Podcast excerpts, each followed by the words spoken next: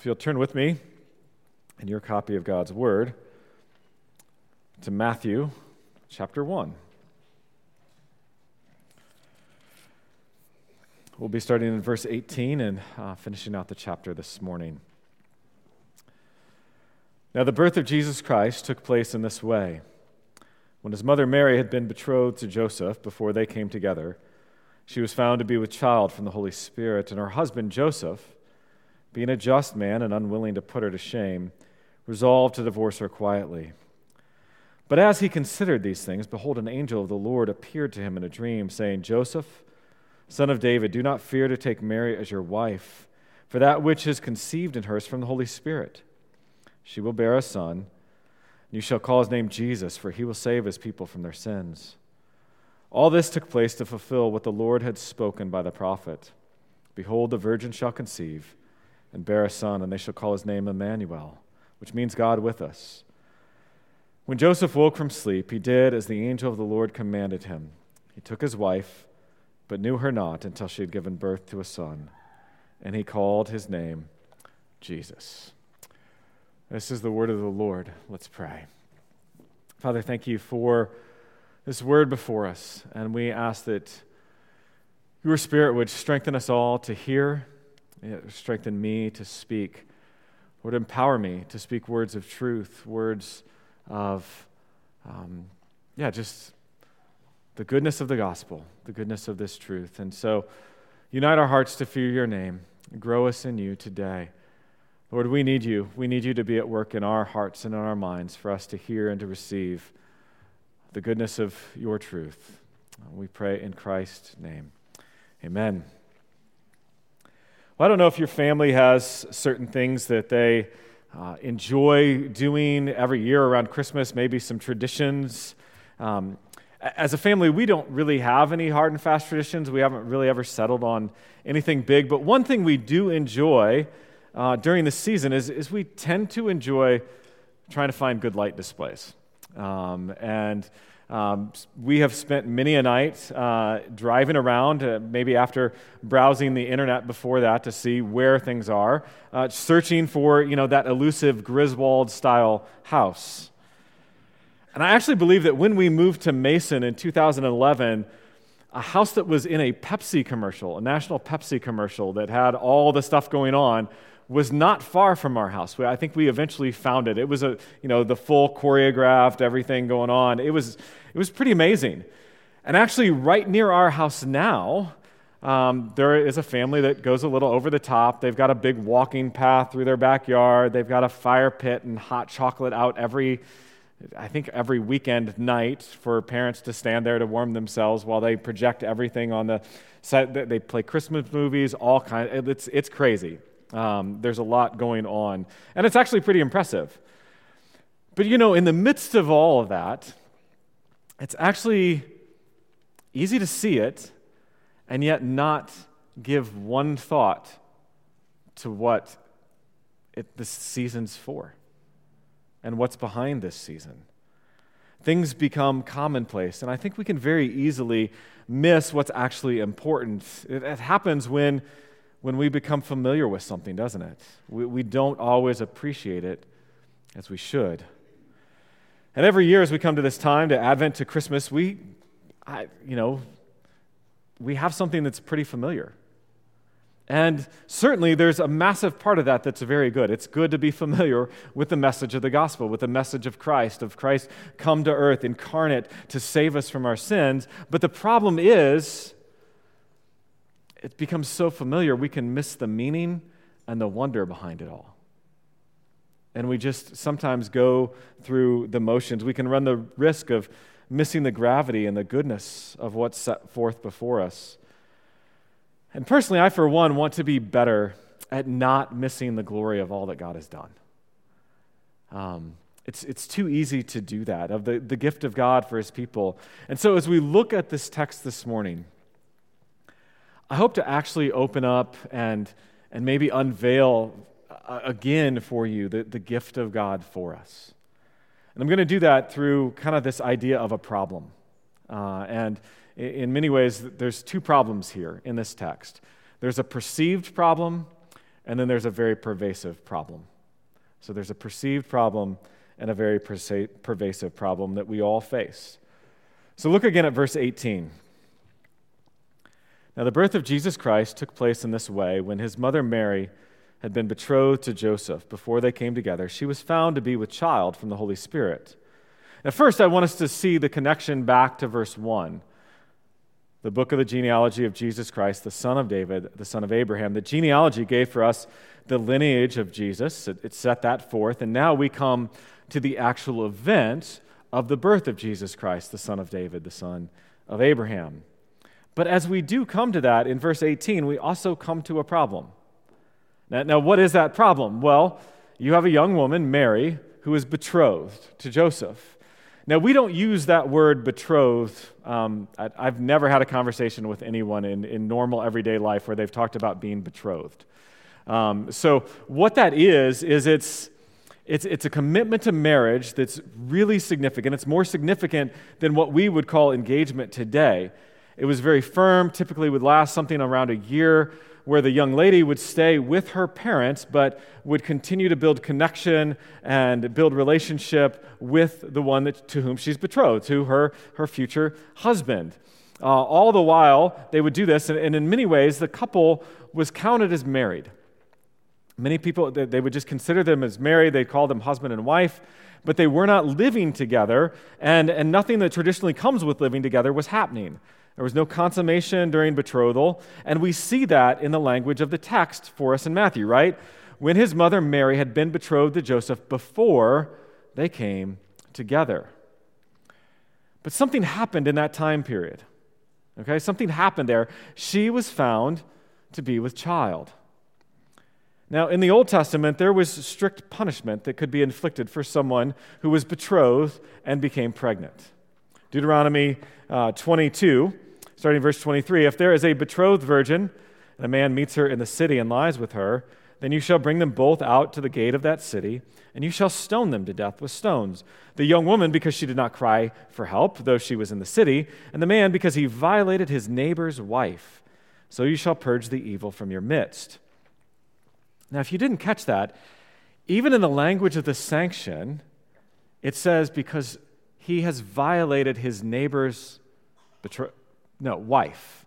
He violated his wife. Even, even though they hadn't come together yet, because she's merely betrothed, the, the language is wife. It's very significant. And that's how serious betrothal is. If, if you read just a little bit further on in Deuteronomy, in that same chapter, the, the same act, but with a non betrothed woman, the, the punishment's not as severe. It's a different punishment because it's not considered marriage at that time. And so, at, at this, we can tell from this text that Joseph is not the biological father of the child that Mary has in her womb. So there's really only one logical and natural conclusion for Joseph to make at this point in time, isn't there? Mary's been unfaithful. This is, a, this is a scandal, or it very well could turn into a scandal quite quickly. So here we have the account of the birth of Jesus Christ. We've just gone through this uh, genealogy, this lineage that's full of not the most upright of people uh, in Jesus' line. And then we come to the birth, and you've got a young woman who's not fully married yet, and she has, she, she, she's pregnant.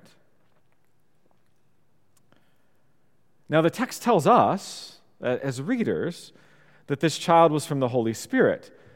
But in case you didn't know, Joseph's not reading the text, okay? He's actually living it in real time. And so his conclusion is she's been unfaithful. And so we come to verse 19, and it reads And our husband Joseph, being a just man and unwilling to put her to shame, resolved to divorce her quietly. Now, I find this actually pretty amazing the, the character of Joseph. He is a man of very high character. He's called her husband, and he is a just man. So he's righteous, he's upright. Probably what that refers to even more so is that he's very careful to follow the law of God. He's meticulous. in following and observing and honoring the law. But he's not merely just or, or, righteous in some sterile and isolated sense. He is also merciful. He is unwilling to put her to shame. He cares deeply for Mary. And even with what had to have felt like betrayal and a, and a punch in the gut in so many ways for him, he did not want to bring disgrace upon her. He didn't want that for her. And he simply drew the natural conclusion, and he could, he just, he couldn't work out any way in, in, in his mind to, to find out how, how could I still take her to be my wife? She's violated our, our, our promise to one another, our pledge. She's violated that, that loyalty, that faithfulness. She's, she's with child. How, I, I can't do that. But he cared so deeply that, that I think he agonized over this into, into what to do. But he ended up resolving to divorce her quietly. And I really like how one person commented on this and, and brought out the point that it wasn't that Joseph was merciful apart from being just and righteous, but that his righteousness seeks expression in an act of mercy. They go hand in hand. Righteousness and mercy are together. He's reflecting Micah 6 8, isn't he? He has told you, O man, what is good and what does the Lord require of you but to do justice and to love kindness or mercy and to walk humbly with your God. You can see that in Joseph. Walking humbly, he's struggling with this. But you can also think of, of this just a few chapters later in Matthew. This very child will grow up and share in a Sermon on a Mount things related to this, won't he? Blessed are those who hunger and thirst for righteousness, for they shall be satisfied. Blessed are the merciful for they shall receive mercy. He shows that righteousness and mercy are together a part of what it means to have godly character. So Joseph's resolved to divorce her quietly. But even though he had resolved this course of action, and, and maybe you've had this, this issue before, he's, he, he goes, I know what I'm going to do. He can't, he can't do it. Okay, I, I remember however many years, five so years ago, I broke my leg. It was a pretty bad break, and I remember doing um, PT on the floor in our living room. And part of the PT was simply lift your leg. I will tell you, I was extremely resolved to lift my leg my leg did not follow the same resolve that my mind had and you know it didn't matter that eventually eventually i got it with the rocky 4 soundtrack going behind me uh, able to get my leg off the ground but sometimes when you're resolved to do something it still doesn't necessarily happen right away and I think at this point, he's resolved, but he's struggling with that decision. He's considered what this would look like, what this would mean. It's amazing. An angel of the Lord came to him in a sleep, in a dream, uh, and, and, the message, which is the focus of this appearance, because m- quite often when you have an appearance of an angel, you have this description of how dazzlingly brilliant the angel is. We have no description of this angel. Because that's not the point. The point is the message the angel is bringing to Joseph. And it's very directive and to the point. He says, Joseph, son of David, do not fear to take Mary as your wife for that which is conceived in her is from the Holy Spirit. She will bear a son, and you shall call his name Jesus, for he will save his people from their sins. Now, the heart of the message is Joseph, Mary didn't commit adultery. She was not unfaithful to you. This child is from the Holy Spirit. And this coincides perfectly with what we read of the message that's given to Mary in Luke. Luke chapter 1 Starting in verse 30, and the angel said to her, Do not be afraid, Mary, for you have found favor with God. And behold, you will conceive in your womb and bear a son, and you shall call his name Jesus. He will be great and will be called the Son of the Most High, and the Lord God will give to him the throne of his father David, and he will reign over the house of Jacob forever. And his kingdom, uh, and of his kingdom there will be no end. And Mary said to the angel, How will this be, since I am a virgin? And the angel answered her, The Holy Spirit will come upon you and the power of the Most High will overshadow you. Therefore, the child to be born will be called Holy, the Son of God. And, you know, when she's told this, her, her response is, okay, sounds great, but you know, I haven't been with a guy. I'm a, I'm a virgin. And so she's told that, that made it clear that this child will be of miraculous intervention by the Spirit of God. And that was what Mary needed to hear perfectly at that time. And what Joseph needed to hear was exactly what this angel told him. And I think not only did he need to hear it, but I think in so many ways, and, and I know this is speculation, I think he longed to hear this. He longed to hear that this was something more and I think by the angel beginning to call him Joseph, son of David, there's some comfort in that, but I think with that, it was also very purposeful because it framed the context of what he was going to hear with remember who you are and think to the covenant. Think to the promise that has been made. Think of the prophecies that have been given to the people of Israel, and now hear my message son of David. And so he's told not to fear. And in this, I, I read that not as don't be, don't, don't be afraid of me, Joseph. It's actually don't fear to take her. Don't hesitate. Uh, uh, the, the hesitation in your resolve to not divorce her, do the opposite and actually take her as your wife. Mary's done nothing wrong. And so, no matter what people might whisper or even say out loud as you're walking down the street, Mary did not commit adultery. She's chaste. The child in her is a miracle, and it's fulfilling a longing of the people of God. So, take her to be your wife. And with that command to not divorce her, he's also directed what to call this child. And then he wakes from his sleep, and it's very simply, right? Says, When Joseph woke from sleep, he did as the angel of the Lord commanded him. He just, he did it. The perceived problem of adultery by his bride was solved by a word from the Lord. And so Joseph, we read, took his wife, but knew her not until she had given birth to a son, and he called his name Jesus. He took her to his home they refrained from marital relations until this child was born, and then he called the child Jesus. And one commentator wrote, he said, By giving the name, Joseph officially accepted the child. I have called you by name, you are mine, Isaiah 43 1. This gave the child the status of a descendant of David.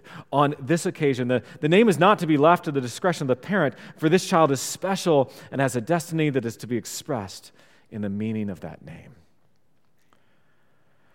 And so then that leads us beyond this perceived problem that Joseph had, that was very natural perception to make, onto a very pervasive problem that applies to every natural born person on this earth. So listen again to what the angel said to Joseph Joseph, son of David, do not fear to take Mary as your wife, for that which is conceived in her is from the Holy Spirit. She will bear a son, and you shall call his name Jesus, for he will save his people from their sins. So, first, his name, Jesus. The angel gives the reason for that name, right? For, there's, there's the reasoning, that's a because, uh, for he will save his people from their sins. Now, the name Jesus is the, the Greek equivalent of the Hebrew uh, Yeshua or, or Joshua, meaning Yahweh is salvation. The name Jesus captures his, his purpose, his mission, his, his reason for being born. But let's look at that phrase again for he. For he. It is this child who will save and no other. It is this one who does the saving. It's not another, it's him alone. In many ways, I think this echoes Jonah too. The great exclamation of the, of the prophet from the, the belly of the great fish, Jonah 2 8. Those who pay regard to, to vain idols forsake their hope of steadfast love. But I, with a voice of thanksgiving, will sacrifice to you what I have vowed, I will pay. Salvation belongs to the Lord. It's the Lord's work. You could also go to Psalm 130, verses 7 and 8. O Israel, hope in the Lord, for with the Lord there is steadfast love, and with him is plentiful redemption, and he, he will redeem Israel from all his iniquities.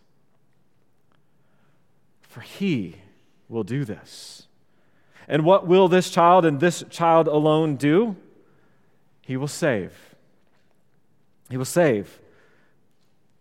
Now, the word can mean to merely to deliver from affliction or hardships, but it certainly takes on a greater meaning here, doesn't it? Partly because it says very clearly, He will save the people from their sins. He's delivering us from our iniquity, our transgression, our rebellion, our sin. And, and also know this that when we are saved from something, we are also saved to something. So we're saved from our sin, but we are saved to life, to peace, to, to uh, a reconciled relationship with God, to joy in the Holy Spirit.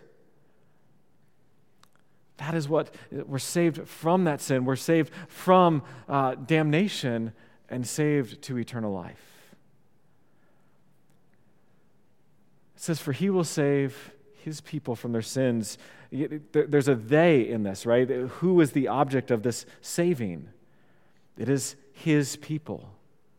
John 10, verses 11, 14, and 15. Jesus said, I am the good shepherd. The good shepherd lays down his life for the sheep. I am the good shepherd. I know my own, and my own know me, just as the Father knows me, and I know the Father, and I lay down my life for the sheep. So here are those people. Jesus calls them his sheep. But I will tell you, all that we know of who those sheep are, in many ways, is they're whoever believes in him. Those who believe. They believe because they are sheep, but the way we know that they are sheep is because they believe. It's that person who is saved who will have eternal life. This call is given to all to come. For God so loved the world that everyone who, anyone who believes in him should not perish but have everlasting life. Right? So listen, God has provided for his people. And it is in, it is by God and by God alone through Jesus that any of us are saved. And I think we have to remember that so many of us have a tendency to trust in something else. You know, maybe it's our strength, our knowledge, our pedigree, our works across the board. It could be our, the achievements, our reputation, our, our, our friends. It could even be our government leaders that we trust in to save us. But listen, none of those is able to deliver man from his chief enemy, the foe that is little by little destroying his very heart, namely sin, or as here, sins, those of thought, word, and deed, of omission, commission, and inner disposition. It takes no less than the atoning death of Jesus and the sanctifying power of his Spirit to cleanse hearts and lives. So, listen, folks, do not fool yourself. Do not fool yourself into thinking that anyone or anything other than Jesus is able to save. Nothing else can save. Nothing. But also know this that the offer is there. Anyone who believes who trusts, who repents and believes, you will be saved. Folks, this is the pervasive problem of mankind it's sin. There was a perceived problem. There was a perceived problem of sin, wasn't there? But this is the real problem of sin. The one that's pervasive. It's in all of us. Our rebellion, our treason against God is our pervasive problem. And it took and it takes nothing less than Jesus the Son of David, the one who is God and man, a God come in flesh, incarnate, to deal with that sin. It can be none other than Jesus. Actually, the Heidelberg Catechism addresses that fact, I think, beautifully. Question 16 and 17, it, it asks this. So question 16 Why must he be a true and sinless man? So, why must Jesus, why must our Savior be a true and sinless man? And the answer is because the justice of God requires that the same human nature which has sinned should make satisfaction for sin.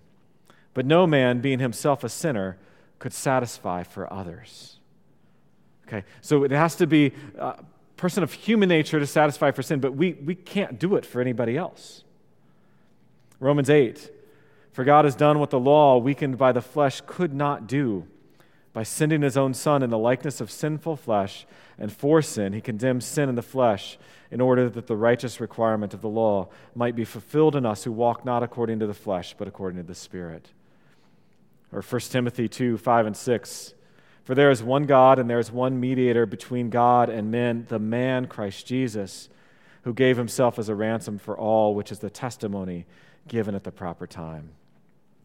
And then, question 17 Why must he be at the same time true God? So, we've established that he has to be man, but why must he also be true God? The answer that by the power of his Godhead, he might bear in his manhood the burden of God's wrath and so obtain for and restore to us righteousness and life. Now, folks, I share those two specifically and, and, and, and laid out for you right there from the Heidelberg Catechism. One, because I want you to know the resources that are out there that beautifully answer questions that many of us have had, like, why does Jesus have to be God and man? Well, here's, here's great answers. Questions that have been answered by the church for hundreds and even thousands of years. The reality is, is Jesus, God incarnate, God who humbled himself, took on flesh for us to deal with our biggest and most pervasive problem, to deal with our sin. And it is He alone who can do that. And that should open our eyes with just wonder and praise that our Creator God would do such a thing. Then, if we look on in Matthew, Matthew added a bit to what the angel told Joseph for us, for readers. It says in verse 22 All this took place to fulfill what the Lord had spoken by the prophet. Behold, the virgin shall conceive and bear a son, and they shall call his name Emmanuel, which means God with us. This was the fulfillment of prophecy. This birth was the fulfillment of prophecy, this specific manner in which it hap- happened of, it, uh, of a child being born to a virgin. It was prophesied hundreds of years before it ever took place. And uh, what we see is God continues to show himself faithful and powerful enough to do what he said he would do. And the text says he, that, that, this child would be called Emmanuel. Now, if you notice, it does not say that Mary and Joseph call him Emmanuel. Okay? They shall call his name Emmanuel. This emphasizes the reality and I think the fact that, that God came to his people in Christ Jesus. Okay, John 1:14, the word became flesh and dwelt among us, and we have seen his glory, glory glorious of the only Son from the Father, full of grace and truth. Jesus came, he dwelt with us, he tabernacled with us, he, he tented with us. And at the end of Matthew, we're actually promised that he's also going to be with us to the very end of the age. See, in Christ, God is with us. And those who have turned to him have Emmanuel. They have God with them. And that is a, a, a that's the greatest truth you can think of. That's the, that's the greatest gift you could ever open is that you, as a believer in Christ, always have God with you. You know, maybe you get like a shirt you've just wanted for Christmas. And you try and wear it like every single day, but eventually you can't keep wearing it. It's not the same when you open the gift of Christ. He's with you all the time. All the time. So, as we call him Emmanuel, as those who have been saved, we proclaim God's work we proclaim the truth that God came to us in Christ Jesus. God came to us in the flesh to redeem us. So, folks, this is what I don't want to miss myself. I don't want to miss the glory of this truth because it's familiar, because it's something that not only do we hear every year at this time, but we hopefully hear it every day. And I want it to keep its, to keep its luster, to keep its glory, to keep the amazement of it. Because Christmas, every, really every day, is a day to celebrate the gift of God with us. Because that is a massive and glorious gift beyond all comparison. So, my prayer and my, my desire is that we would be a people who keep this at the forefront of our lives, forefront of our minds and our hearts, who do not miss all that God has done for us, who don't let this gift become commonplace for us.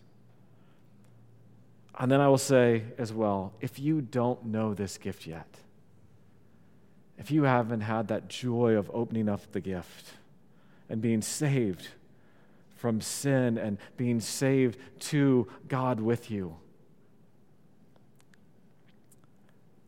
This is it. Jesus is the only one who can deal with this problem. The only one. So I lovingly plead with you turn to Him. Turn to Him and experience the joy, the gladness, of knowing our Redeemer, of knowing that you are safe and secure in a God who would go to the lengths of taking on the frailty of human flesh in order to save a sinful and rebellious people. Just try and fathom that statement. It should leave us speechless and spellbound. And then let it lead us to worship to singing and praise because of all that He's done for us. Let's pray. Father, we do thank you for the gift of Christ. And we ask that you would open our eyes and our hearts more and more to the beauty and the wonder of that gift. And if there are any who don't know that gift now, Lord, I pray that you would work in their hearts and draw them to your side. Work this all for your glory and for our good and joy in the gift of God with us. We pray in his name. Amen.